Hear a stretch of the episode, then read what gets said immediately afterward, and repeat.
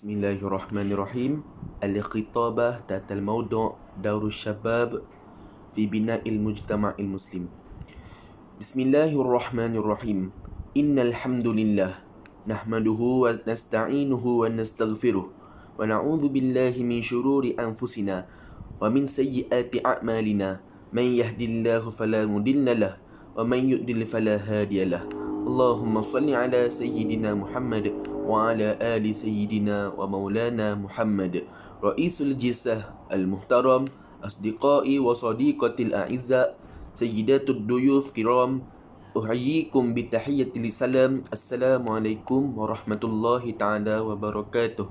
أقف أمامكم ها هنا لألقي الخطابة القصيرة حول الموضوع دور الشباب في بناء المجتمع المسلم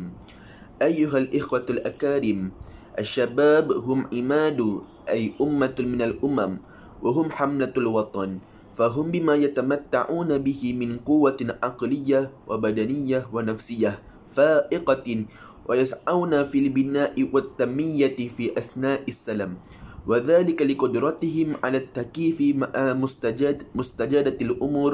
ومستحدثات الخطب في مختلف المجلات العلمية والسياسية والاجتماعية falmaruna ma'al idar falmaruna ma'al idarat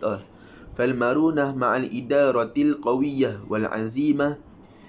min abraz khasa'is marhal shabab ladha wasfullah azza wa jal هذه المرحلة المتوسطة بالقوة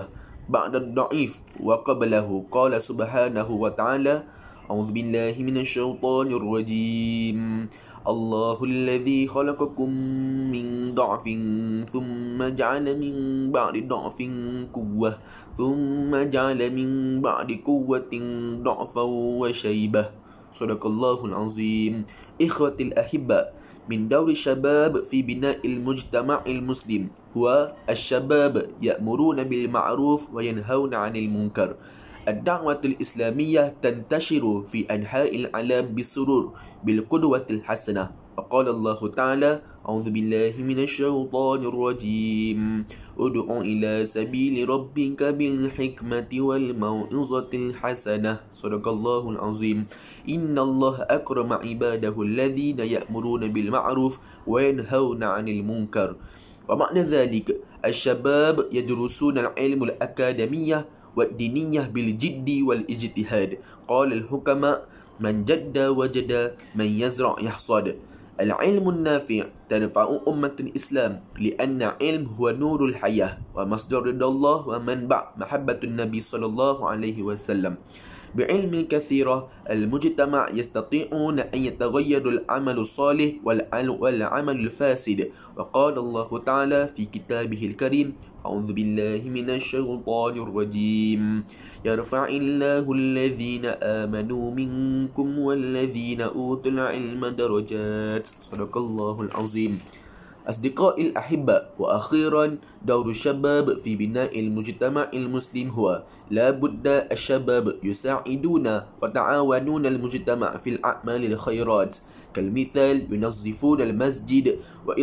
وإطعام الطعام على المسكين والفقراء وغيره وقال الله تعالى أعوذ بالله من الشيطان الرجيم وتعاونوا على البر والتقوى ولا تعاونوا على الإثم والعدوان صدق الله العظيم وخلاصة القول إن الشباب مهم جدا في بناء المجتمع المسلم الشباب الصالحون والمؤمنون يفيدون الناس أجمعين وأنصه لجميع الشباب في ماليزيا لأكون شباب الصالح وأرجو لكم أن تجديدوا النية لحصول الله